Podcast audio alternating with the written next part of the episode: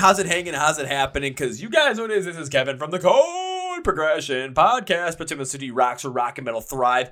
It's another special Wednesday episode, y'all. It is February 24th, and this one, well, this one's we're looking into the future, where I got to sit down with American Teeth and singer songwriter Elijah to go all over this stuff with the future because American Teeth has this rock pop fusion to their music. And what we really look at in this episode is how this pop rock fusion is really taking hold now, especially following MGK Six My Downfall and other pop artists really jumping into the foray of rock and metal a little bit and seeing how the younger generation is really starting to really begin to take hold on some of this stuff and how American Teeth is kind of going to be in the forefront of that, along with the fact that the social media game that they have and the plant they have is absolutely incredible. So if you're looking to have an idea of like what to do on social media with Instagram and TikTok, now this is the podcast for you because this guy is incredibly intelligent with how this is working. And this was an incredibly fun conversation to have as I'm always interested interested in this stuff. I hope you are too. I know you are because you're listening to stuff. So are you ready? Let's go. Yeah. Well, well, well, well, well, ladies and gentlemen, boys and girls, listeners of the Chord Progression Podcast. You know, I like all kinds of music, rock or metal, whatever kind of other inspirations they have going on there, alt rock, pop rock, whatever it might be. When Adam Splitter got my guy Tim over there sent me this stuff, it was a rock pop fusion style. I'm like, oh, this is interesting. Let's take a look. And after listening to their latest song, I thought, you know what? Let's see if we can get him on the podcast. So please welcome American Teeth to the podcast. So American Teeth, aka Elijah, welcome to the Chord Progression Podcast, man. What's good? How's everything going out there? Are you in uh, California right now? I think. Yes. Yeah, I'm in Los Angeles. Awesome. How's everything going out there so far? Dude, it's cold and rainy, which is rare. It's been gloomy. okay, I gotta ask you this question then. What is cold in your uh, in your mind in LA? Cold in LA for me is like 45. It's been like 45. So that's that's cold for me. But I'm I grew up in Maine, so I'm used to like way colder. And I lived in Chicago, so I'm used to like negative zero Fahrenheit, you know, below zero Fahrenheit. So I've just changed. yeah, I was gonna say like, changed. wait a minute, 45, that doesn't sound cold. But if you if you grew up in Maine and you also lived in Chicago for a period of time, then when it comes to cold weather, you and I are pretty much on the same wave wavelength because I live in Milwaukee, Wisconsin, so not too far away. So yeah, I know. I mean, I look outside right now. There's like 10 inches of snow on the ground. The roads are still uh, pretty snow covered. If I wanted to go sliding all over the place in the snow, I easily could. I have done that before. I haven't done the full like you know get into a nice wide intersection, try and do a full 360 and then turn on that. But eh, you know, I don't want to ruin my car. Dude, I used to do that. I had a like a pickup truck, like a 1994 Toyota, uh, like stick shift pickup truck, and I used to like bring it to my high school parking lot, and I used to just do donuts in the parking lot in the snow. It's so fun. I actually, when I was, I had a full time job. This was back in 2019 because I was working for this company just uh west, uh, a suburb west of Milwaukee, and I'd always, if I get there in the morning early enough, the plows haven't come through yet, and there are a couple of people already there. All of a sudden, you see me. I'm like, well, I didn't really like that job at all, so I wanted to have some fun before I had to go into work and have to deal with eight and a half hours of a bunch of crap. So you'd see me doing donuts in the parking lot for like 10 minutes. And then the plows would come and look at me and think, what the hell is this kid actually doing? And there's me just going, doing all these donuts, listening to Marilyn Manson because I think it's hilarious. Also with the windows rolled down, just going, the beautiful people. The beautiful yeah, yeah. Just catching an adrenaline rush. Just it, definitely woke me up. So when I went into work that day, I'm like, you know what? This is going like, to be an all right day. Yeah. Instead of just that, you know, zombie like, uh, drudging through the day. Pretty much, yeah. But I'm, I mean, I'm happy that you understand what uh, what cold is and how much fun you can have in it with just a wide open parking lot, a bunch of snow, and a vehicle. Yes. So, but, as we jump into it, I want to get my audience to really know a little bit more about you. So, I want to introduce yourself with three things. I always ask these three questions, and I want to see the two first two, I should say, are always the easiest. The last one, though, ooh, that's my favorite. So, the first two questions, I want to know what your name is and what you do in the band or what you do with American Teeth. And the third thing is my favorite. I want to know that little, like a little fun fact, a little fun story about yourself. However, I want to be the wackiest fact or the wackiest story you can think of. I've heard all these different random ones. I've heard of band members chloroforming each other and driving out into the beach and burying them like halfway in the sand and like covering like the part that's not buried in ketchup to make it look like they cut off their legs. Um, I'm trying to think of some of the other crazy ones. I've heard of people's famous uh, Twitter cats and Twitter dogs. I've heard a story about how someone was the most famous YouTuber in Sweden at one point, and then PewDiePie came along, so he pretty much took a huge backseat to that. So, whatever you got, man, go for it. Man, okay. Um, Elijah Knoll from South Portland, Maine. Um, yeah, I'm the singer and writer and uh, producer for American Teeth. I um, I would say I uh, mainly songwriting and singing now. Um, and yeah, uh, stories. Let's see. I, I have plenty of stories. It's just it's a matter of how many of them I remember. You know. Yeah. Oh yeah. um I don't know. Okay, maybe like a surprising fact about me that most people wouldn't know is that um, I studied classical violin starting when I was two years old for like 15 years. Really? Yeah. Uh, Was it something that I mean, at two years old, I'm pretty sure that's something that your parents wanted you to get into and try. I would, I would have to assume that. I don't think that like as a two year old you'd want to pick up a violin unless you were like uh, the next reincarnation of Mozart. No, yeah, yeah. No, it definitely was my mom's doing. But like, do you remember like those old Disney VHSs with the plastic cases? Oh yeah, my parents still have a bunch of those because it's when you have when you and your brother have grandkids, then we have the Disney movies to watch, even though they're on VHS, and we don't have a VHS player at my parents' house anymore. But also they have like the classic little label on there, so if you wanted Yeah. to resell them, you could resell them for a pretty good price right now. But I think they're oh, also Oh, yeah. holding on just in case you know I want to actually resell them.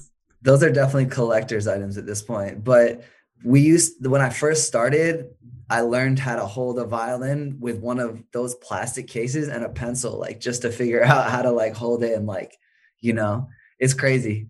That was like, you know, because if I dropped like a real violin, then that, you know, those even the small ones are expensive. But my first violin was literally like you can't people can't see it, but it was like the width of my like head probably, or like, you know, shoulders. So it's basically it's like, oh, let me play you a song in the world's smallest violin. You could literally pull that violin out and it would work. It's at my mom's house, so I could actually access the world's smallest violin, or at least my my world's smallest violin. Now, with the Disney cover thing, was that something that your parents came up with to get you to uh, learn how to hold it, or was that something that you came up with on your own? No, that was my violin teacher at the time. That's still a smart move though, because those cases Yeah. were rather bulky. They were bulky and like indestructible. I feel like.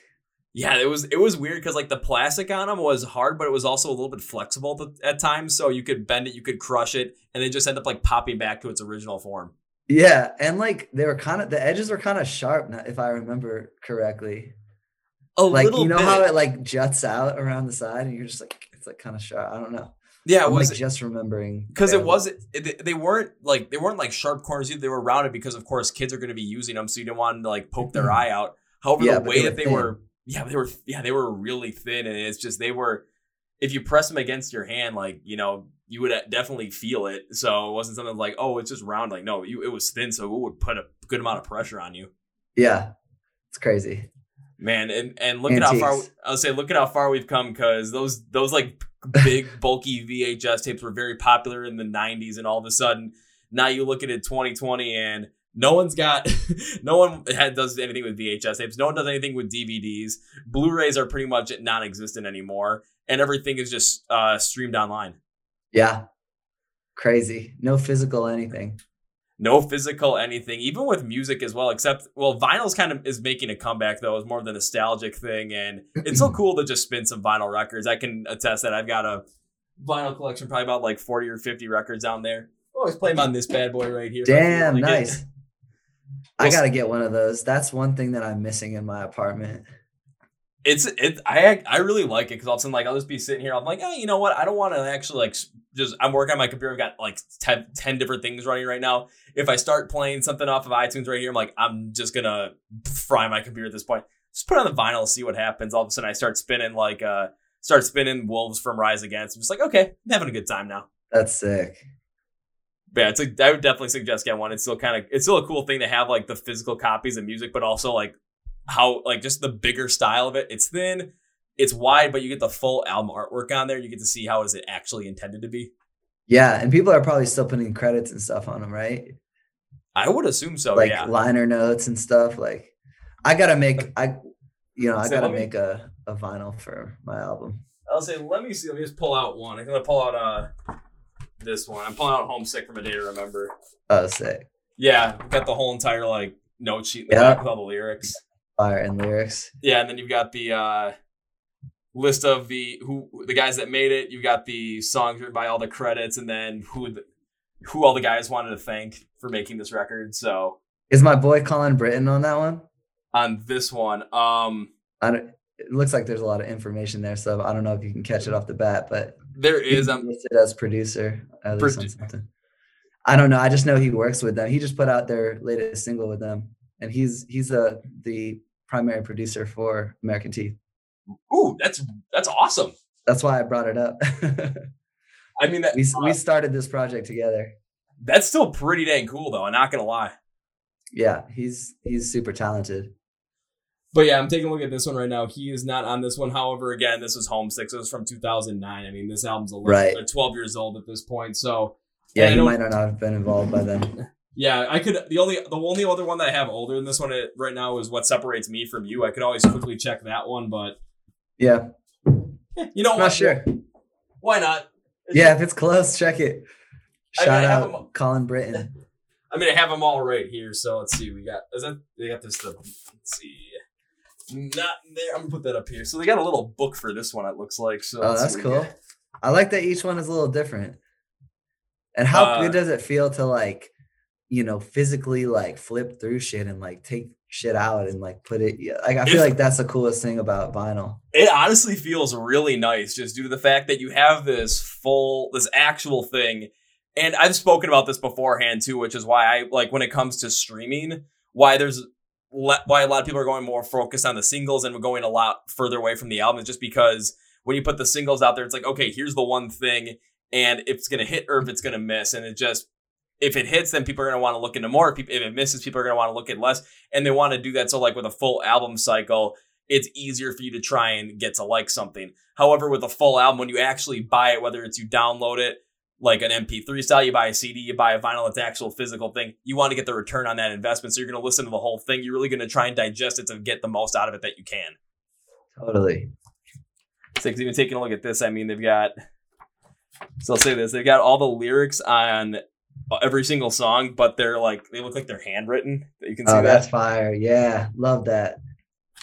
So that's actually kind of cool. So now it's like instead of actually having to like look up the lyrics online to some of these songs, if I have them in here, hey, I can actually look up and see uh the lyrics for "Second Suck." So whenever Jeremy's going super duper unclean, I can be like, "Oh shit, here we go. I know what I'm. I know what he's saying." And it's in his handwriting. Yes, that's really dope. Yeah. The only other thing I have like that I know it, that's not in the vinyl that is in someone's handwriting is I got this little card that has the handwritten lyrics. I think it just was written once, but then copied a bunch of times. It was in a box I got, a merch box from uh, Fa- Falling in Reverse. So I have the like a copy of like a handwritten lyric sheet from Ronnie Radke for Popular Monster. It's That's sitting in a lamp right over on like the other side of the room. Nice. I didn't know where else to put it. That's great. You got a nice collection.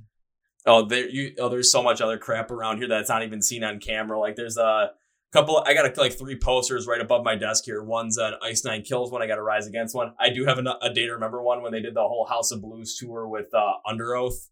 Oh yeah. And got another sign Rise Against one. Got two skateboard decks from bands I've had in the podcast. A giant uh, 30 Seconds of Mars slash American flag. I've got a couple other posters over that over on the other wall over here.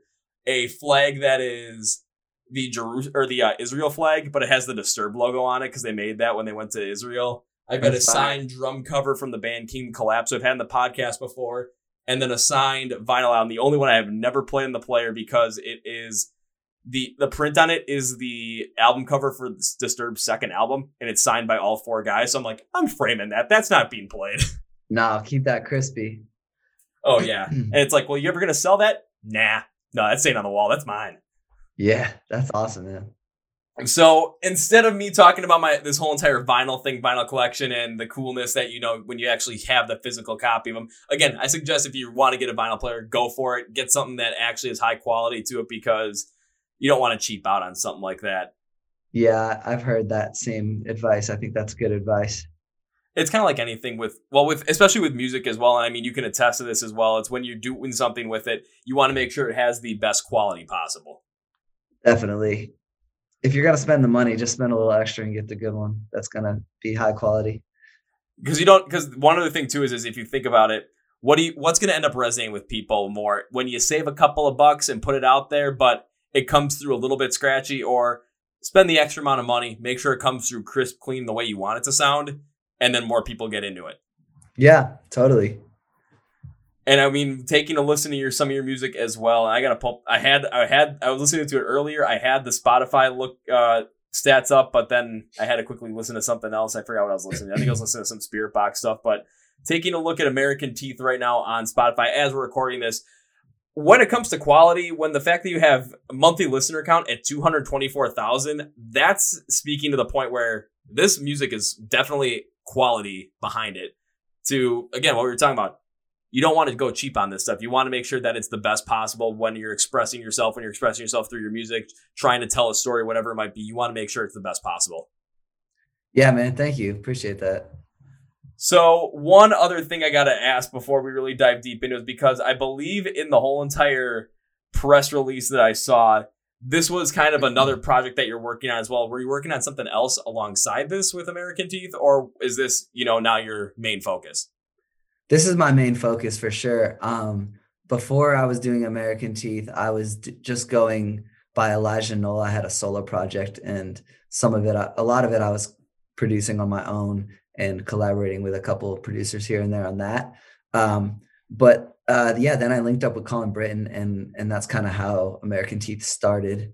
Um, and yeah, throughout this process of of getting all of that going, I've also been uh, writing as a songwriter for other bands and other artists as well. Man, you're just like a jack of all trades at this point, where you're working on your own stuff. You're, you've got this whole entire project going, but you're also collaborating with a bunch of other producers and artists as well to really expand your footprint in the music industry at this point. Yeah, man. And I really like to collaborate in general. So I feel like I'm, you know, well suited for that type of situation. What other um, artists have you collaborated with up to this point? I've collaborated with um, um, I've collaborated with Dreamers, if you've heard of them. Um, Twin XL, I put a song out with them. Um, uh, Little Hurt, who is a friend of ours as well. He uh, used to be in the Mowgli's. He was a singer for the Mowgli's, if you remember that band. Oh, yeah. Um, uh, my friend Only Child, who used to be called the Ready Set. I collaborate with him. Uh, no Love for the Middle Child. Uh, I got a song. Uh, I wrote a song for uh, and with uh, Illenium and uh, Tom DeLonge, which is crazy. Okay, the fact that you got to write a song with Tom DeLonge is just absolutely incredible. Unfortunately, it was in the pandemic, so it wasn't in person, and I wish it was, but um, that was epic. That song is called Paper Thin. But one other thing too is when it comes to the whole entire thing with the pandemic, there's a lot of people that began to collaborate with artists that they probably never would have collaborated with if it wasn't for the pandemic, wasn't for having to find different ways to create music, be creative. I mean, I've heard bands, all other bands that have been able to collaborate with artists all through Zoom. I mean, probably the biggest one that I know that did that that I've had in the podcast before is a band called Saul, where with their song King of Misery was big on Octane, especially towards the end of 2020. They wrote that all over Zoom alongside uh, David Draiman from Disturbed. So, but that's if, sick. Yeah. But if you think about it, it's if it wasn't for the pandemic, if it wasn't for these artists having the time to really work on some of these different ideas, work on some of these different songs, you people would never have, have uh, collaborated with some of the artists that they did. Much like you collaborating with Tom DeLonge on this. Yeah, it's pretty insane. Definitely a a childhood dream come true, man. I love Blink One Eighty Two. I was just about to ask him, like, please tell me it's a childhood dream come true that you like Blink One Eighty Two because it all of a sudden just writing with him and just probably trying to have to keep in check kind of like holy shit, I'm right with Tom DeLonge. Yeah, yeah. It took me a second to like fully accept that that was real. Like, uh, okay, fuck yeah, bro. Uh, yeah, I, I feel like you can kind of hear some of that influence in my music too. A little bit with the way that it flows and kind of with a little more of that upbeat style. Mhm. Be- because of course you listen to Blink 182 stuff, especially listen to anything off of like Dude Ranch or Enema of the State, it's gonna have Mhm. more of this upbeat feel to a lot of that like like real uh beginning style of pop punk, especially when it was really prominent in the early 2000s. And Totally. because it always kind of had this it, it like at points, you know, in times it kind of talked about some more of that like more depressive, more emo kind of stuff. However, when it was really pop punk, like there's always a sort of energy behind it, which is why people really gravitated towards it. Definitely. I mean, I still remember this, uh, like when I was in like middle school, like middle school dances, like all of a sudden they're playing music and it's like, uh, you know, they're playing some of the hip hop stuff. I wasn't really that big into it, but all of a sudden you start hearing something like uh, Ocean Avenue by Yellowcard or I'm trying to think what else they would play. Uh, Shake It by Metro Transit. I'm Metro just like, Station, Metro yeah. Transit. Uh, okay, there's my first mess up of the day but it's okay. But like listening, I'm like, oh yeah, this is this is perfect. And then all of a sudden they're going to play something else. I'm like, I have no idea what the song is. Can you go back to the pop punk or just like maybe uh if they ever played the G note and all of a sudden you know started hearing MCR going on there, I'm like, see now that would have been awesome, but they never did that. They never took my request. Yeah. Yeah. That one's that one's a tough one for school dances, but I but I respect you uh requesting that one. Oh, I've got a crazy story that in regards to um or Welcome Black Parade by My Chemical Romance where it was New Year's Eve 2018 going to New Year's Day 2019 and it was 11:30 at night but half hour before New Year and I was ended up completely alone on North Ave in Milwaukee. And I'm like, what? I'm like, I'm all by myself right now. It's half hour before New Year's. End up going to a bar that my friend was working at downtown Milwaukee. And there were there were there was a good amount of people there, but there weren't that many people there. And it was right before midnight hit. I'm like, dude, give me the aux cord. I've got an idea. I planned this out, so I figured out when the time was gonna hit. I pulled out my iPod. I literally stuck the aux cord in there, and I just hit play. And all of a sudden, I started playing Welcome to Black Parade. People were wondering why the hell are you playing this. All of a sudden, you start really getting into it. The bar was going nuts, and I had it timed out to where when the chorus hits for the last time, it turned midnight. And people were trying to like flood the bar because they even opened the windows, just blasting this throughout the whole entire. and people were leaving other bars just to try and get in and just to celebrate. So I'm like, I did good today. And then That's epic. afterwards, everyone's like, "Oh yeah, happy New Year!" Everyone's hugging each other. I'm sitting in the bar. Yeah, I did good, but now I'm all alone. you set the whole vibe for the changing of the year. I really did. And it was a. I mean, it was a, going into 2019. So MCR came back. I did something good here. Good work. You can take the credit for that, maybe. I will take full credit Speaking for that. of that, because I'm excited about this, I'm playing on the same day at Aftershock Festival as My Chemical Romance. when are you? in Really? October. Really? Yep. I, it's another another childhood dream coming true. Holy shit! Okay, I gotta quickly look this up. It's Saturday on at Aftershock, yeah, in October. And I saw it when I saw it release. I had no idea that this was gonna happen, to be honest. And then I got the news, and it's yeah, the the headliners that night are My Chemical Romance and Machine Gun Kelly, which is crazy. Yeah, because I'm, I'm, I just pulled it up. So the day that you're going to be playing, because you're on the bill, I'm looking at it right now. It's yeah, My Chemical Romance as the big headliner, but then you also have the Offspring, MGK, Gojira, and still a question, question, question, question mark reunion. My guess is going to be Mudvayne, honestly. That's going to be my Okay. guess.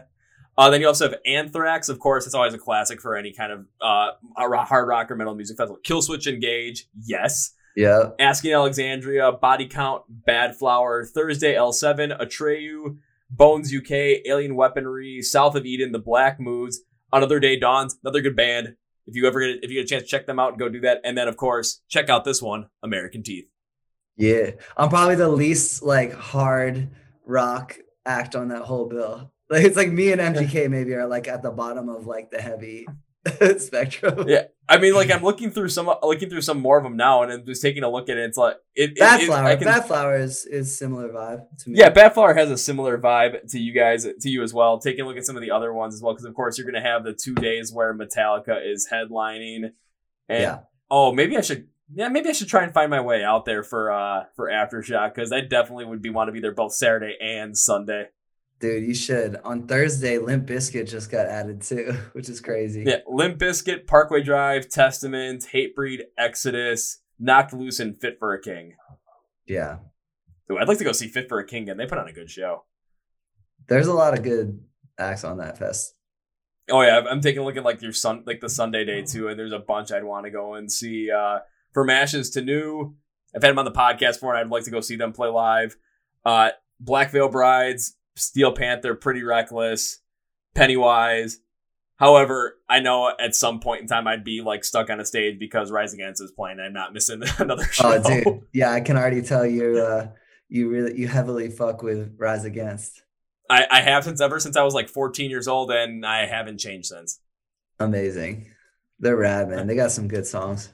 I'm just I'm looking forward to 2021 because I'm like I'm hope like they haven't put out new albums since 2017. Like I'm hoping for something new here, but we'll see what happens. Yeah, as long as cool. as long as the pandemic like comes to an end, we can actually get back to playing live shows, and I, we you, we can get back to getting you on stage. We can get back yep. to me get hurt in mosh pits. Everybody will be happy. Hell yeah, dude! I can't wait to crowd surf again. But okay, so now I got to ask you this when it comes to uh, aftershock. How did you get on the bill for this? Because I know there's a lot of bands that are probably clawing and trying to get on something like this with the Danny Wimmer Presents Festival. And the fact that you got a spot on there, not only that, but like taking a look at the poster, because I know a lot of times they put the and more at the back end of it, but American Teeth is squarely on there. Like I'm looking at it right now. So yeah. how did you get on this bill? Dude, I I think it was my booking agent. Um it's a little unclear. It was either my booking agent or my label, Fearless Records. Um but I'm very lucky to have been, you know, selected for the fest regardless. I'm not, to be honest, I don't know exactly how it happened. My manager texted me the picture, like the picture of it, and was like, "You're playing a festival next October," and I was like, "Let's fucking go!" I'm so like, I have like a fucking beacon of light of hope to just like look forward to all year, which has been helpful for me. Oh, it easily is. And like when you see that picture, the first thing you just kind of like, oh. Gonna play like the exactly. Halo 3 music and just really add to the epicness that is it. That's how- essentially how it felt. However, shout out to your booking agent or or to uh, Fearless Records as well for whoever made this happen because that is absolutely incredible. I don't know who your booking agent is, but if it was you, shout out. But I know Fearless Records; they've got a lot of great bands in their arsenal, and I love the music that, that the bands under their label put, put out. So yeah, you definitely got put under a good label there. Trust me on that. Yeah, they're so great, man. The, the tours I've seen with like some of their bands, I'm just basically every single time I see one, I'm blown away by it. However, I haven't seen one in over a year because of uh, uh COVID. COVID. Yeah. but um, do you have any other like potential shows in the works right now for 2021 outside of Aftershock Fest due to the fact that, of course, I know everything going on with the pandemic right now. A lot of things are uncertain, but because you said like this was the year, like that one like beacon of hope thing for the rest of the year. Is there any other things with live shows that you have? Is that beacon of hope style? I wish, dude. I haven't had any other offers besides that, just because I don't think they're booking anything, at least in the U.S. right now that I know of. Um, but I'm hoping that next winter, like I think that starting next fall, things are gonna start opening up I'm just gonna be optimistic here and say that maybe I'll do a festival in in Europe at least next winter or something like that, somewhere overseas, because I think they'll probably open up quicker than we will, which is, you know, just that's my guess. And the fact that you got again good booking agent and a good label behind you as well, that's going to help out tremendously, especially if you're going to try and get something over in Europe. And the fact that you do have the aftershock thing in your back pocket as well as a little bit of a what's the proper word like a pump up in a way. It's like, yeah, hey, I'm on this bill. Get can I be on your bill too? Yeah, man. It's it's it's like the stepping up the stairs one step at a time. You get one in your pocket, and then you're like, hey, put me on this next one, and then climb that ladder. Ex- exactly, and I mean that'd be absolutely incredible to see you on some of those bills as well. And when it comes to just what you talk about, where it looks like there's a lot of venues right now where, especially the more independent venues, not the festivals, they aren't booking anything right now because of the uncertainty. However, with the festivals, it's the reason why we know all the acts that are pretty much there is because a lot of the ones that were going to be playing in 2020 at those festivals that, of course, had to get uh, canceled, pretty much most of those bands and most of those lineups got pushed back one year. So that's pretty much why you're seeing a lot of that stuff still stick out as of this moment with like the Danny like the Danny Wimmer Presents Festival, Riot Fest in Chicago. Always mention that because that's one of my favorites. Uh, yeah. Rock Fest here in Wisconsin, Rock on the Range. I'm trying to think of. There's so many others though. I can't think of all of them. Dude, I definitely have to play Riot Fest. I, I went there a couple times when I lived in Chicago, and it was sick when they were when they were doing it at uh, Humboldt Park. I don't know if they're still doing it at Humboldt Park. Um, let me let me take a look at the poster. Uh, in 2019, they did it at Douglas Park. Okay, so the years that I went, I think both years it was at Humboldt, or at least one of them, because I lived nearby. I like lived in the neighborhood, and so I was able to just like walk straight from my house, and I was like, "Fuck yeah!" So you have to worry about parking. You already had it covered. Yep, it was awesome. It's lucky. I because of course living in Milwaukee, I have to I get down there somehow, and I end up driving down there. And when I parked, I'm like, I gotta look for a spot to park, just try and find something. And all of a sudden, I couldn't find everything. It was like 50 bucks or, or more. I'm like, this sucks. And I yeah. ended up uh, finding someone that was like, yeah, we're letting people park in like our alley if you want to. I'm like, how much? 20 bucks.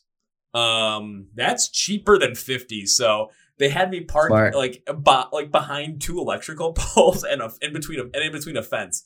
So I'm like I'm like stuck in here. I'm like, um, let's just see how this happens. I gave them 25. By the time I came back, like my car like nothing had happened. I saw a bunch of other cars gone as. I'm like, I didn't know if they got towed or if all of a sudden I know there's a lot that people were also selling spots in and I saw the tow trucks going there. I'm like, I'm glad I got in this random weird spot. And like that f- extra five bucks went a long way. Yeah, bro, you finessed hey man, you learn some things about when you go to a bunch of these different festivals. It's just, hey, you know, we're just gonna throw a little money here, throw a little money there, see what happens. Just take care of everybody, have a good time.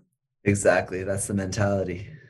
And then, uh, but one of the things I liked about with Riot Fest, and if you ever get a chance to play, I mean, you you've been there before, but yeah. it's just how how just absolutely insane. Every like the stages are gigantic. They had like especially at Douglas Park, they had everything spread out except for their two biggest stages were next like side by side with each other which was kind of nice though because then if you were if like because uh, Slayer was the headliner the night I went, so it was everyone was kind of gravitating towards the main stages as well. However, before Slayer went on on their stage, the other stage was going. It had Rise Against down there, and it was the most packed stage before Slayer. So I was like, oh man, this is awesome.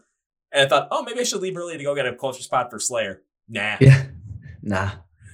Nah, I'm just uh yeah, no, that's cool that they do it right next to each other. You can hop back and forth.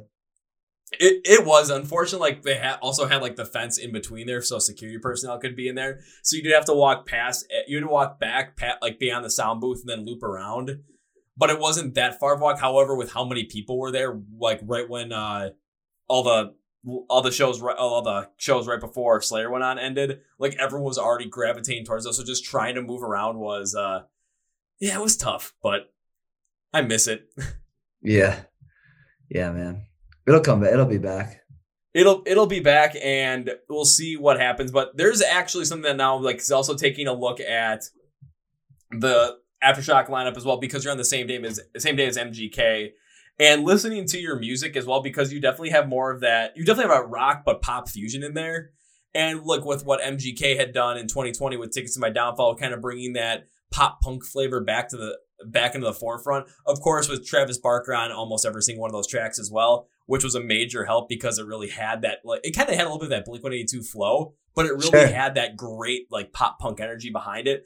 And I'm starting to see other like pop artists starting to try and like talk about foreign into rock and metal. We saw Yungblud do it with uh, Obey with Bring Me the Horizon. We saw Halsey do it with, of course, being on Forget Me Too with MGK. We saw Miley Cyrus wanting to do cover like a Metallica cover album. And I've talked with other bands about this, but I want to get your take on this as well. And especially with you being having like that rock pop fusion sound.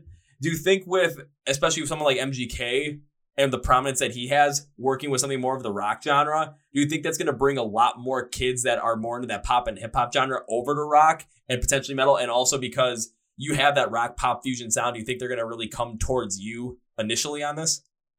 Yes and yes. I think I think I'm really hyped about the fact that MGK is bringing it to the mainstream because I make music that is that is very pop inspired. So and and also rock inspired. So it's like it it definitely works out in my favor. Um, and I do think that that we would share and will share like a lot of you know similar fans. But um, yeah, I'm I love that you know pop music is really merging again with rock because it was very much hand in hand back in the early 2000s and and all that. So it's like I'm I'm just stoked that that's back.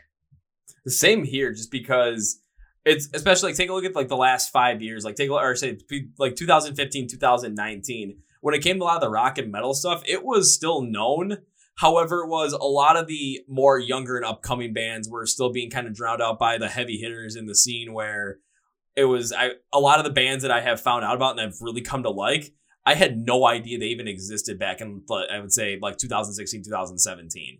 Like for me, yeah. it's just I I I of course I knew about Rise Against, of course I knew about Disturbed, but I had no idea about Motionless in White. I had no idea about Ice Nine Kills. I didn't really listen to a Day to Remember at all. Uh, I didn't listen to any really of Bring Me the Horizon at all. I didn't even know who Architects was. All of a sudden, like a couple years later, now I'm just like, how the hell do people not know about this? yeah, yeah, man. There's a lot yeah. of good stuff out there and this and, coming to light. Yeah, and I've talked with other bands as well that also have that like rock pop influence in there as well. And listening to the music because I one thing I always want to do is especially I want to d- do a deep dive into your music as well, just to really understand to see how that's going to work. And with the sound that you have, especially on something like Barred Out, it definitely can fit in with that style that is going to be where kids that are really more into pop and hip hop, if they're going to try and get more into rock, as well. Where are they going to start? Like this is where they're going to go to first. Definitely. Yeah. I love that the idea of people kind of bridging their way into a, a, a different genre that they wouldn't normally be into. I think that's oh, cool. Absolutely. I mean, I can. I mean, I've I've done the same thing with like metalcore because I never really liked unclean screams before in music at all all of a sudden I start like slowly listening to some stuff. I listened to uh, Architects the Holy Hell and I really like the construction of it. So I was like, holy shit. Then all of a sudden I started listening to Motionless in White, and now I'm just a, like a metalcore junkie at this point.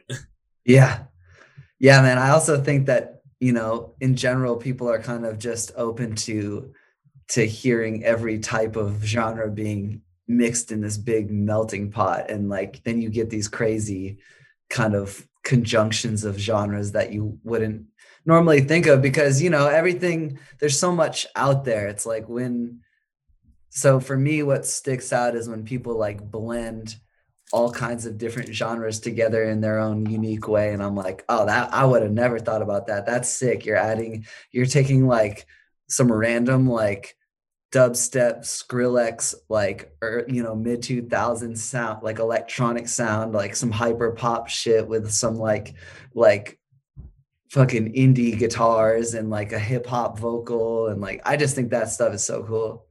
Yeah, and a great example of that is take a look at what Bring the Horizon and the Post-Human Survival Horror EP, Kingslayer especially because they're mixing this like metalcore, deathcore style at the same time with the Japanese J-pop stylings that Baby Metal uses.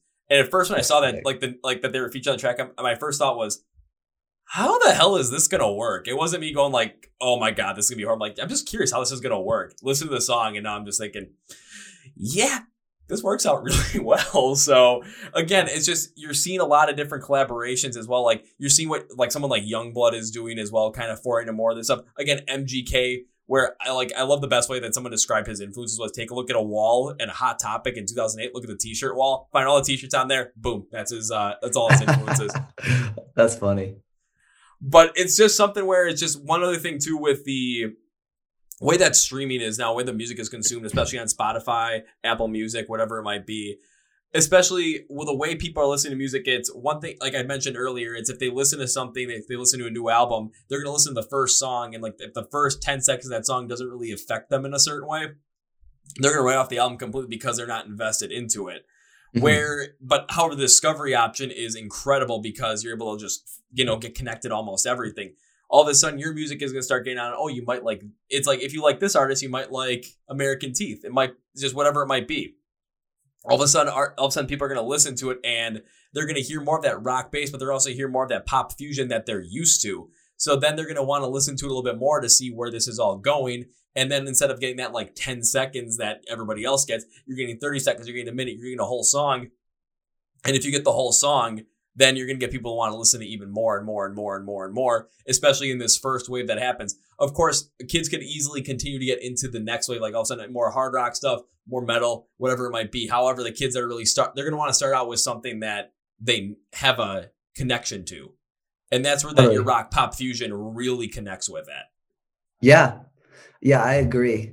Um, that, that got me thinking like, it, it's funny because I do have such like uh, I I pull from so many different kind of influences, and I just I like all kinds of different music. So I it my music ends up coming out in this way where like you know you kind of it's it, I, I kind of almost want it to be a little unpredictable. So like when i drop a new single you're like oh i didn't know there was this side to it. And then oh i didn't know there was this side to it. So you know my hope is like the singles leading up to an album then you'll kind of like i'll have kind of grabbed people from different places and they'll be like oh wait okay maybe i you know I, I i like this one song but like damn maybe now i like this more like punk track too. Like this one was a little softer, but like, oh damn, he has all this like some heavier shit where he's screaming too. And like, oh, I never really listened to music with screaming, but I fuck with this because I'm already in it, you know? So I'm hoping that that is like part of the experience people have when they find my music. I think that's a great way to put it. Now I got to ask what the influences with the, like when I said like MGK with like the Hot Topic T-shirt wall in 2008. Like, would that be a similar way with you, where all of a like you're gonna see some like some of these more metal bands, more metalcore bands, also some more of these pop punk bands, some like bands like Sleeping with Sirens or Pierce the Veil. Then you get some like hip hop artists in there as well, some pop artists, whatever it might be. Is that kind of like a good way to describe it as well? Yeah, I, and like some kind of more like a little more like indie like stuff. Like I really like the 1975 too. It's a little softer kind of vibe, but like very pop. Like because for me, like if I just am such a pop freak, dude. Like I so I but like I like heavy shit. I like softer shit. I like hip hop. I like so I think it just all kinds of kind of comes together in the middle somewhere in some weird ass world that I that I'm creating. and I think in all honesty that gives you a rather good advantage especially going into the well the 2020s i should say due to the fact that you know we're through 2020 however again with what's happened with pop music what's with what's happened with mgk and what's happening on tiktok where more kids are starting to dive deeper like more of that pop punk sense. But you're starting yeah. to see that like pop rock fusion really start to take hold a little bit with that younger generation. And of course we need those younger fans in order to keep the genre going keep the genre growing. And then to start you know get in the garages start playing in bands or start making music on their own and just get inspired and when it comes to just having all those different influences, you have a great advantage because you understand different nuances about all those different genres of music. So when it comes to writing your music, especially as a songwriter, you're able to pull from all these different influences and you're able to pick out certain things about maybe hip hop that all of a sudden you're trying to write something that has more of a rock base, but oh, I wonder how this specific thing in hip hop would work in a rock sense. And yeah. it might not like you might put it in somewhere and it might not work. However, because you know the construction, you know the base behind it, you know the reason why it's there. You might know, oh, it in practice it doesn't work here, but if I move it to this different part of the song, it might be the best thing ever. You never know, but you have that mindset, you have those influences to really drive that uh, creative process forward. Yeah, totally, man. Yeah, it's funny. I like I've met like, you know, family friends and stuff like that who are like younger, like 12 year old kids who are like, oh dude, I love Green Day. Like they're like li- they're like listening to like fucking brain stew and shit like that. I'm like, that's dope. Yeah, I was like uh, with my little cousin too, because we were up. This is in 2020. We were up north and we were fishing. And he was like, "Oh, put on some music." I'm like, "Well, do you want to listen to my music or what do you suggest me I put on?" He's like, "Eh, you know, I kind of like um, kind of like a Panic at the Disco." I'm just thinking, I'm not the biggest fan of Panic myself, but um, yeah, I'm not gonna say no to you listening to the music that I, the style of music that I like. So we're playing some Panic while fishing, man. That's so funny. I slowly started getting into some other stuff too. Like now he's get like he's getting into more like Blink One Eight Two, Fall Out Boy. The hardest yeah. I've gotten him into is Falling in Reverse. I'm still pretty proud of. him. I'm like, okay, now we're definitely getting somewhere. yeah, you got to ease him into it, right? Oh, oh yeah, all this. Uh, I mean, kind of was the same thing with me. However, like when I was growing up, I started out with that like '80s rock bass because that's what my dad really likes. So that's what I was listening to all the time. So getting sure. into like the harder stuff was a little bit easier on my end.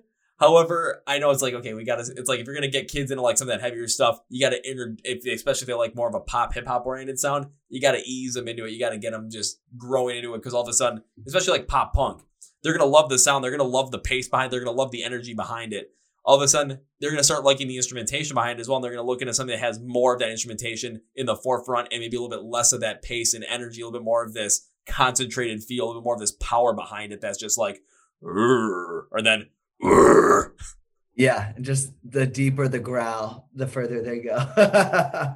Oh yeah, and well, because I was thinking about this as well. Have you thought about potentially trying to like market your music, or have you talked with like your label as well to potentially market music so that you get your songs more featured on something like TikTok? Just due to the fact of how popular the platform is, especially with younger consumers. Yeah, I mean, I'm kind of I'm running my own TikTok pretty frequently, so I've had a few little moments. Uh, I had a moment with. Uh, a song I put out like a couple years ago called "E Girl," which which caught some fire on uh, TikTok. It's funny. It's like a little, you know what I mean? Like stuff like that. Uh, I feel like does well on TikTok. Um, so it's like, you know, and that song isn't on Spotify, but it's on it's on SoundCloud, and it's I we made a music video for it. It's on YouTube. It's really dope. It's it's pretty fucking punk, dude. It's cool, but it's uh yeah, I don't know. I might make I might just make that free on SoundCloud to download because now I have so many people hitting me up, be like, dude, put it on Spotify, put it on Apple Music. But like I have just all these other new songs that make more sense like leading up to the album. So I probably am not gonna drop it on Spotify and stuff. But it's like that it's like I feel like it's gonna end up being like that like cult fan like favorite yeah. wh- where they're gonna be like at live shows like play e-girl like it's definitely goes so hard live because it's just like just like really fucking fast punk type vibe. So it's fun. And when it comes to the move of like potentially putting out on SoundCloud as a as a free download or you know free download, pay download, whatever it might be, and not putting out on Spotify and Apple Music because you want to lead up to the album that you're creating in a in the best way possible, I totally do understand that. And then when it comes out, it's like if you have it on SoundCloud, you know, make sure it's like okay, it's out on SoundCloud right now. You can download it and just really promote the hell out of that too, because then. Yeah if because even if kids go and download it and that's the only thing they listen off of you, they know the sound. They're gonna know the song. They're gonna play it around their friends, and their friends are gonna potentially start liking it, and that's when they're gonna start checking out your stuff. So there's a yeah. lot of potential. I also think it's kind of like not a lot of artists are just like just like dropping a free download for their fans. Like I think there's something kind of cool about that. It feels like very personal. Like I would be hyped if one of my favorite bands was like, yeah, we're just gonna drop this track like not on Spotify, like fuck the numbers. We're just gonna give this to you because I know you fucking want it. And like, and then like let's let's rage to it at the live show. And I don't know. I think there's something kind of special to that. I actually saw something today. I forgot who I saw it from. It was someone on my Facebook friends list. It might have been William the bassist from Modern Day Escape. I'm not sure because I, he always puts out some good stuff. But I can't remember who said this. But they were talking about how Take a look at comedians nowadays, like guys like Bert Kreischer, Tom Segura, Bill Burr, Joe Rogan, and they're putting out all this different kind of. They're putting out all this free content. I mean, you've got Bert Kreischer doing like random, like the random dance videos and just in a speedo with his gut hanging out, which is always hilarious. You got Tom yeah. Segura doing random stuff. You got Bill Burr doing his podcast, all the podcasts he does, including his own. You got the Joe Rogan podcast as well. And you're getting a lot of content. You're getting a lot of it for free as well. And it's just uh, like some of the stuff, of course, they're capitalizing it with certain ads, but you know, Bert Kreischer making those wacky videos, he's not, they're not, there's nothing sponsoring them, so they're not making any money off of that. However, all of a sudden, when live shows return and live, then they can go out, these comedians can go out on the road, and all of a sudden you get a chance to go see someone like Bert Kreischer or Bill Burr, and you've been watching this content, you're enjoying it. Hell, you're gonna buy one of those tickets. Those tickets are gonna run you 75, 100 bucks potentially. And yeah. that's where they're going to make their money because you want to see it and you want to actually see them live. And you're still going to laugh your ass off because you enjoy the comedy.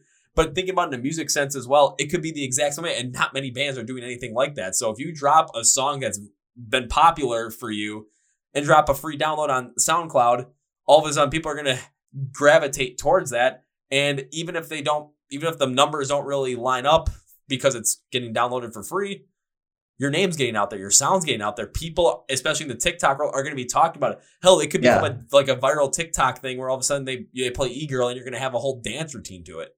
Dude, that's what I'm saying. Like uh, one video for e girl got like the sounds are already up on on TikTok, so like you can use the sounds because I just uploaded it straight to my phone. So like one of the first video I posted with the music video got forty thousand uh views, and the second one got like over a hundred thousand, or like might be 150 at this point, 150k. So um, that's that's crazy. And like I I bet if I keep posting it, people are gonna be like, once I make it free, then because people were getting so pissed, bro. like they were like, "Why is it still like?" When I posted the second time, they were like, "Yo, I've seen this again. Like, why is this still not on?" I'm like, "Well, let's go listen to my other music. It's on, it's on SoundCloud, bro." But I think if I have it available to download, then they'll be really hyped because then they can actually acquire it and then you know just pull it into iTunes or into there because you can add like downloaded songs into your Spotify library too. So oh oh yeah, I do that stuff all the time. I mean, I yeah. still use an iTunes library because especially with always doing a song of the day feature every single day and having to create the thirty second videos for it, I need mm-hmm. to have that. I need to be able to download all this stuff. So I always have that kind of getting ready to go for me. And plus, whenever I listen to music, like if I'm going driving the car, still have the uh, good old FM transmitter in my little console and when I'm in the Throw gym, that's when I've always got my I got an old iPod that I run off of because I don't want any other outside distractions. It kind of is really nice to have that because there's times all of a sudden like I've there's times where I forgot my phone. They're like, oh, I should have forgot my phone. Well, I got my iPod at least, so hey, my music's not gone. Yeah, that's that's dope. No distractions. That's the way to go. But I mean, I'd be very curious to see, especially how the a free download, especially like make a TikTok video with it again but then also say that hey, you can download this song for free on SoundCloud. See how many people go to SoundCloud to download it and then really get into it. And then after that, you know, they're to check out your stuff on Spotify. They're to check out your stuff on Apple Music and they're not going to see E-Girl on there, but they're going to see so much other stuff. But they're going to want to know what else do you have up your sleeve. They're going to listen to something like Barred Out, and then all of a sudden they're going to want to go into something else. They're going to want to go to the next thing. Want to go to the next thing, and it's just going to keep growing and growing. At that point, they can listen to uh, Still Not Dead. They can listen to Walk Away, Too Late, whatever it might be yeah, man, I that's that's the plan. I'm I'm literally formulating this plan with you as we speak. So this is dope. it's it's it's something where it's it's something where I mean a lot of times like I've come up with some of this stuff just because couple of reasons. One, I what when I was in college I was an econ major, so when it comes to like recognizing certain trends and really figuring out how to maximize that, that's really what I looked at a lot of. Um, two, I listen to a lot of Gary Vaynerchuk and watch a lot of his stuff. And of course, he's Mr. Yeah. Social Media, Mr. Entrepreneur. And not gonna lie, the dude's not wrong. And when it comes no. to TikTok, it's just with how big it is with the younger generation. Holy crap, do you have a huge mark you can work with? Because I know MGK's music, especially when Tickets My Downfall came out, was really making the rounds. Yeah. Yeah, I TikTok's fun, man. I definitely there I get sometimes I'll just go like crazy, like four, four, five videos a day. Like I'm just on this like just like ideas come to me like every you know two hours and then i'll like sometimes hit a point where i'm like burnt out i'm like yeah, i can't look at this app for like a day or two i need to just like take a second but which is okay like you know they you know obviously the more you post the better but like i for me it's like i'm gonna use it in the best way for me and i'm just gonna like have fun with it. I'm not gonna stress about it or be too serious about it because i'm too serious about everything else. So that's and the one it, place i can just not give a fuck. And if it's your platform where you're going to be less serious about it as well, people are going to see a different side of you, and it's going to maybe see a little bit more of a personal side because yeah. hey, he's being silly, he's being goofy, he's doing, he's being more of just himself at this point, and not you know being as serious about the stuff that he's doing with the, with the others, kind of with the uh, the rest of his music, with his career. So yeah, it's just something that people gravitate towards because it has. Um, I mean, when it comes to the serious stuff, yes, it's going to have an authentic feel, but when it comes to the emotion of just kind of the goofiness, it's just something that people can really easily relate to and then yeah. really dive deeper into your stuff with.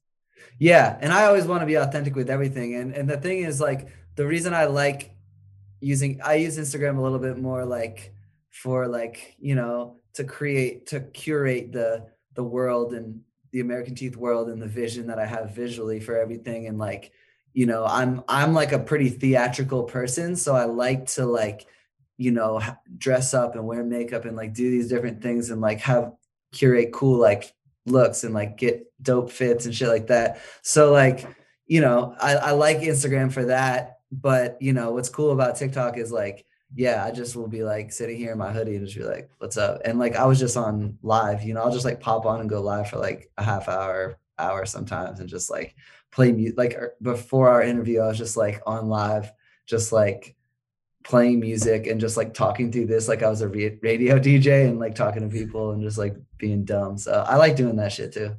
Okay, what what you just said is something that absolutely makes sense and I'll tell you why because you're talking about TikTok, you're talking about Instagram, you're talking about Instagram doing more of this curated stuff a little bit more of this creative, however, like wearing makeup, just kind of just different fits, different styles. And then also with the live feature as well, doing that. Again, you're getting a more personal side. However, with the live feature, you're able to do that a lot more. With TikTok, you're able to make the wackier videos, be able to have a little more fun, they'll be a lot more loose. The key to that is you're looking at these two different types of social media platforms and the like the content that people expect and the content that they want to consume on those are completely different. If you're doing what you're doing on TikTok and put on Instagram, it's not going to work out nearly as effectively and vice versa. So yeah. the understanding that you're using these platforms in completely unique ways, but all for the same purpose makes absolute total sense and is really going to set you apart because there's a lot, I'm not going to lie, I do look at uh, band social accounts as well just to see how they create certain things. And there's a lot of time where like between Facebook, Twitter, and Instagram, they're all the exact same, which is fine because people are going to get the yeah. content that way. But it's all it's three different platforms. It's three different delivery system. It's three different expectations from the crowd. So why exactly. not give them those expect? Why not like curate to those expectations? Create three unique pieces to the point where then all of a sudden you take a look and you're kind of focusing more on Instagram. Yeah, you could have two hundred thousand followers on Instagram. On Facebook, you're going to have like fifty five thousand. On Twitter, you might be under ten.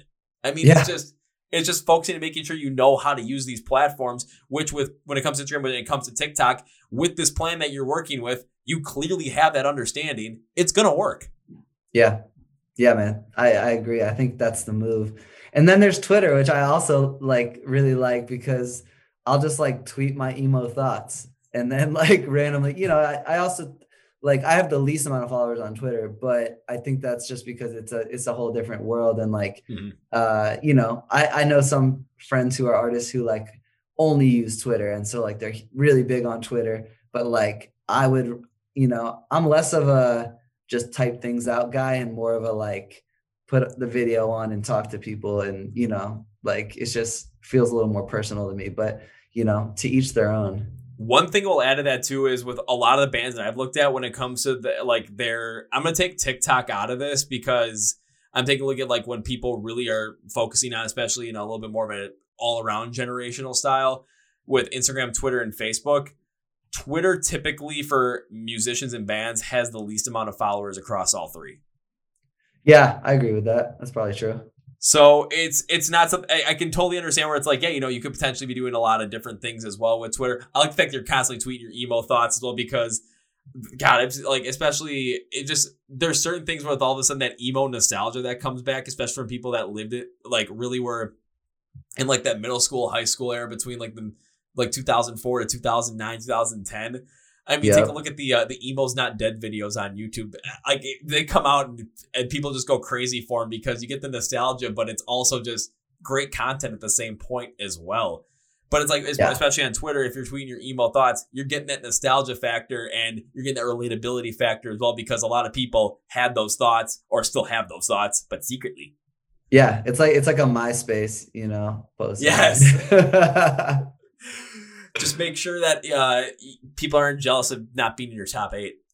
Yeah, dude. Did you see there like they re they rebooted uh MySpace? Like there's like this like underground website called Space Hey. And I actually like jumped on it right when I found out about it. And then I made a TikTok about it actually because it was like crazy. And I actually haven't been on for like probably three weeks, but like I think I have like 300 friends on Space Hey right now. and really? it literally is like a resurgence of MySpace. They made the whole thing like almost identical. It's crazy. Bulletins, everything. Interesting. I mean, when MySpace came out, like it was such it was a huge thing. And it's I think one of the biggest things too that a lot of people liked about it was the customization. Because you look at Facebook, it's I mean, you can cut like the picture, the banner, of course, that's customized, but like the background of and then you uh whenever you open up someone's uh, profile it's like you're not hearing sugar we're going down swinging anymore or not hearing situations Dude. by escape the fate Dude, I forgot about that. Just logging on, to, like hitting someone's profile, and then all of a sudden it's just like, "What going down?" Just like right, in, right off the bat, you're like, "Oh damn!" Definitely forgot about that. That's funny. Yeah, I mean, can you imagine if like other platforms would start doing that? I mean, at times it'd be like, "Oh, this is getting," I can see it getting annoying. However, it's still pretty awesome at the same time. Oh yeah, here, I'm trying to. I want you to be able to see this while we're doing it. Here's my profile, bro. Um, let's right. see. For everyone All right. listening on the podcast, go over to the YouTube video to see this. Yeah. Uh, I, okay, there it is. Yeah, I got it. Oh, my, oh There's my my- homepage. Dude, that, straight up. that is straight up MySpace. dude, it's crazy. And like, obviously, yeah, even with the online thing, dude, mm-hmm. crazy.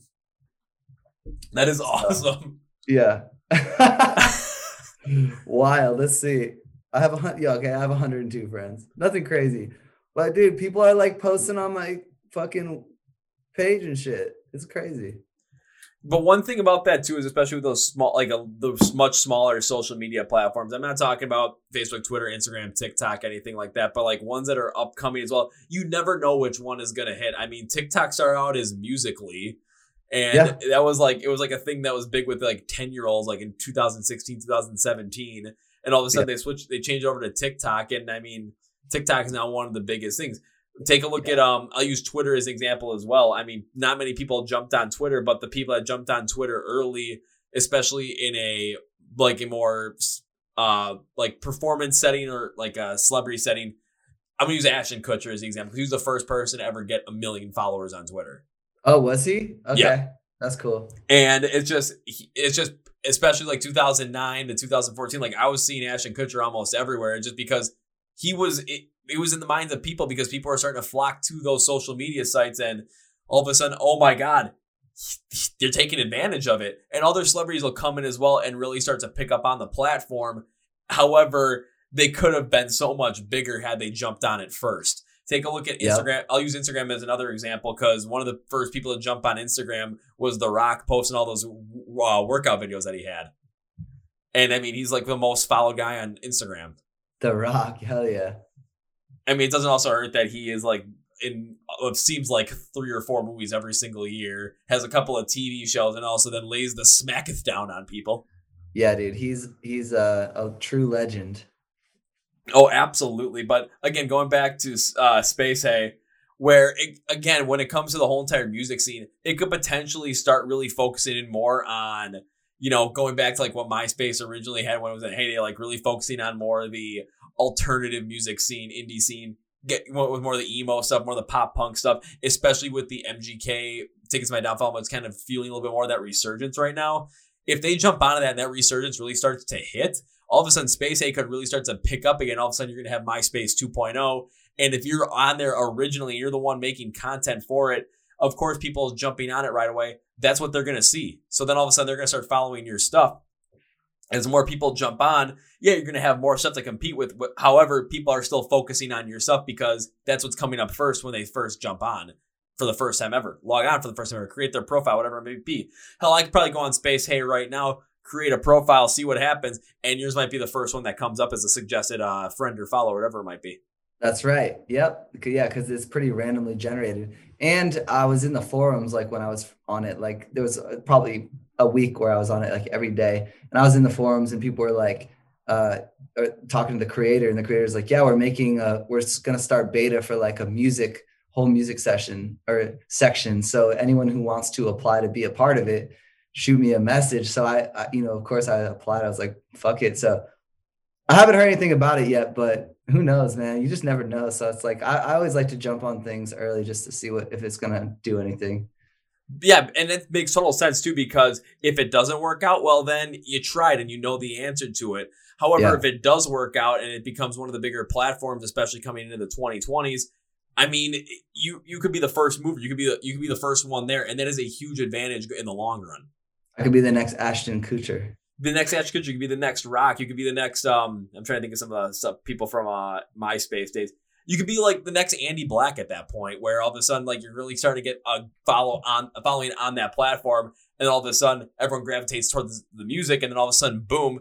I know that Black Veil Brides is a very polarizing band with a lot of people. However, they're still very well known. They're still playing on music, and there's still a lot of people that listen to it, myself included. For sure. trying to think of some other people that really like blew Tom from MySpace. That I could be the next Tom from MySpace. You're gonna have to change your your profile picture to have be like the same kind of like style that you had it with on space uh, space a but you got to have a like a, a board in the back like sending the green lighting on there the green Yeah. lighting with the board but then also you have to like be sitting to the sideways and like thumbs up to like Yeah, yeah. Or or I could just put my head on like take the Tom picture and put my head with like my hairstyle and shit just like right on Tom and like that's my profile. Maybe I should do that next. You honestly that's not a bad idea just with That's how fire. people I'm emo Tom. with I'll say this with the way people absolutely love this the wackiest memes you can think of honestly just the crude pasting of your face over Tom's face could absolutely work it could hit, man. when it comes to doing like a lot of the uh, podcast preview videos for the pod the, uh, the Chord Progression podcast like the run up videos that I have I do that a lot where all of a sudden like oh here's uh I'm putting someone's face over someone else's face, and then something's happening. Like with um when I interviewed Lance from From Ashes to New, because the dude's big into anime. I took one where it was a Naruto fight, and I put his face over Naruto, and all of a sudden, whoever Naruto was beating up, my logo went over that guy's face. nice. And then also, I'm like, oh, I'm like, oh. Then I took uh from from the original Pokemon series when Ash meets Gengar, Haunter, and Gastly, and they're like trying to like basically be the Three Stooges. Put Lance's face over Gengar. I put Danny Case's face over Haunter, and it ends up hitting Danny Case in the head, and all of a sudden they start like going up and down. it was, it's it it was wacky. It just like it's kind of crudely pasted. However, it's it's just hilarious. That's what you're going for. I'm not going for anything like, oh, this is super serious. No, it's funny to Gotta get you have to, fun with it, man. it's funny to get you to laugh and then get you to, hey, what other kind of videos are there out there? Because I always do two for every single episode. That's sick. So again, it's just kind of that thought process. And I love the fact you have that thought process behind always willing to try something new when it comes to promoting your music and being able to get out there in front of the fans, whether it might be fans that are older, you know, 30s and 40s that like kind of have that like a like original pop punk flavor to them, or people that are, you know, my age, you know, mid 20s. It's like, okay, you know, like a bunch of random stuff. And especially the younger generation as well, because give it five, ten years, that's a generation that's really going to be driving a lot what's going on in culture. So totally. if you're in their minds and all of a sudden they they get into the prominence when they are saying not if when they get into prominence, you're gonna be in their minds. You're gonna be the one they're listening to in terms of music. So all of a sudden, when you take a look at the aftershock lineup, you're not gonna be the one that's on the you're gonna you're gonna be on there, but you're not gonna be the one that's on there on the bottom. You're gonna be a lot closer to the top. That's right. Look at us go talk about strategy. Music biz strategy. So, like I said with the podcast, like uh, the conversation always based around the music, but I never know what the hell I'm actually going to get myself into, and I love it every step of the way, just because I always have the most random conversations, but they're always absolutely incredible every step of the way. Yeah, man. I think it's a cool look into the into the life. Plus, plus also getting different perspectives as it on it as well, especially when I'm bringing it up as well, because coming from a fan's perspective, a lot of people are going to have that perspective, but it's also like a fan's perspective that also focuses a lot more on this stuff because that's what I do. And then talking with you from an artist perspective, from the other side of that, and really understanding both sides, and all of a sudden figuring out like, okay, this as an artist you can do this, and this is how the fan mindset would think about that and react to it. Yeah. Yeah, it's a it's a cool uh look at the perspectives there. Yeah, the contrast. It's like I'm trying to think, like it's like some weird Twilight Zone kind of stuff, but it's real.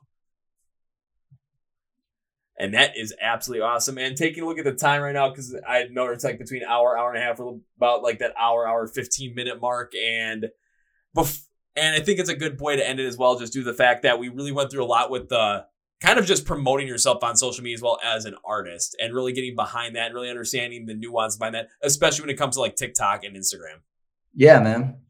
And I love the fact again, TikTok, I do weird shit. what, what was that?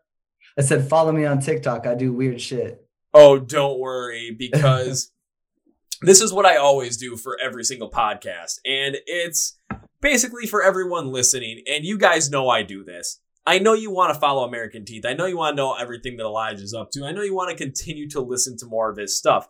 I don't really get that much deep into it, but if you listen to Barred Out, I definitely suggest that you do. And I did go dive deep into it. I even have my little overall little uh, fun thing for it. And it kind of actually fits in with this podcast as well. But when it comes down to following him on all this stuff, wherever I can find him Facebook, Twitter, Instagram, TikTok, YouTube, Apple Music, Spotify. SoundCloud so that if you put e-girl out as a free download, everyone can check that out. I'll have Yeah. all the links in the description for the podcast. So whether you're watching on YouTube, listening on Spotify, Podcast, Google Play, iHeartRadio, you're gonna see the link that say follow American Teeth or find American Teeth online, and I'm gonna have everything there. I love it. and for everyone listening as well. When it comes to Barred Out, I want to give you the whole entire over, like little overall thing so that you guys get a little bit of an understanding about where I'm coming from when you think of it. And overall, when I listen to the song, I uh, looked at more of that pop rock mix with a metal, like with metal that the younger generation really get into. And this is another version that could really take off and help rock and metal grow with that younger audience with what Barred Out has. Again, we talked about that a lot on the podcast, and this song really does have it because there's a slower, subtle build on the vocals and on the instrumentals here. It's incredibly smooth, and the electronic synth that is really prominent here really helps keep this all connected very fully. It's an interest. It's it is interesting. Don't get me wrong, but it's a move that absolutely worked out, and I can see why Fearless Records picked up American Teeth off of this because it's something that is definitely prepping them for a massive run in the future. I mean, heck, they're on the Aftershock lineup, so there's definitely build something building there. It's like a fire that is smoldering beneath the surface, and all of a sudden, before you know it, it's gonna it's just gonna absolutely become this gigantic explosion. But my so my, here's my question for you: Do you want to see the explosion happen, or you just want to show up afterwards? Because let me tell you, when you see that stuff happens, it's a lot cooler. I want to see it happen. I want to be on top of the volcano and surf the lava down to the bottom. I'm th- I'm not sure if there's a board that would actually hold up while surfing down on lava, but we got to make What do one. you think? Like a carbon fiber board, maybe? I don't know. I don't know, but uh, if you could if you could make that happen, that'd be absolutely insane. That'd be that would be the best TikTok, dude. If that didn't go viral, I, I think TikTok is dead. Uh, just just don't fall off the board and fall in the lava. I mean, you have to be ve- you have to be very confident that you're going to be able to pull that off. Yep. It's it's kind of like it's that's even more risky than skydiving, honestly. It it really is. And I love skydiving. I've only gone once, and it was it was interesting. I love the feel of it, but then the harness that I was wearing was way too tight, so when I landed, I couldn't feel my legs. Oh yeah. Yeah. They're like because I had to tandem jump. They're like, pick your legs up. I'm like, I can't feel them, guys. I have no legs. Pretty much, yeah. It was it was. I would definitely go again. I I do. I would like to jump by myself at one point because all of a sudden I just jump, and next thing you know, it's like, okay, stay straight. No, I'm doing a flip. Whee! Yeah, yeah. I, I always see like people who jump alone, they'll go in groups and like do like stars, like hold hands and like flip and spin. It's like it looks sick. Pretty sure if I end up holding hands in a star, I just start singing some random song and just Yeah. no one would hear it but me though, which would be fun. Yep. That sounds fun. Oh, but you, Elijah, as we close this one out, I always like to give the featured guest on the podcast a chance to say whatever they want as we close this out, whatever they want to plug, whatever they want to say, whatever they want to do. So the floor is yours, man. The future is bright, baby. yeah. Let's uh yeah, I'm just gonna be optimistic and say the future is bright and I can't wait to see everybody out at a live show. It's gonna be crazy. And now it's my turn, and I've got three things I want to close out with. First, or four things. First things first. Yes, the future is bright. There is a COVID nineteen. There's multiple COVID nineteen vaccines out there. They're being rolled out as we speak. So let's make sure that we beat this thing so that we can get back to live shows. That Aftershock Fest can happen along with all the other musical festivals that are happening in 2021, and then we can all get back to doing what we love, which is playing cat or playing shows, attending those shows, getting the mosh pit, potentially breaking, you know, multiple bones in your body, getting multiple cuts to your face like I usually do. Whatever it might be, whatever makes us happy. Let's make that happen. Secondly, again, a reminder when it comes to finding American Teeth online with everything that is humanly possible Facebook, Twitter, Instagram, TikTok, Space. Hey, yes, I'm going to try and find that and put the link on there as well. YouTube, where if if if you got a website and you got merch, I'm finding I'm putting it down there as well. Spotify, Apple Music. I'm putting the SoundCloud thing there as well so that you guys can download eGirl if American Teeth and Elijah make it possible for you to download that so you guys can listen to it. So making that all happen. And I got two more things. The last one is, well, I usually have this little thing I have called the First Rounds on Me Club that I created here with the podcast. And it goes like this.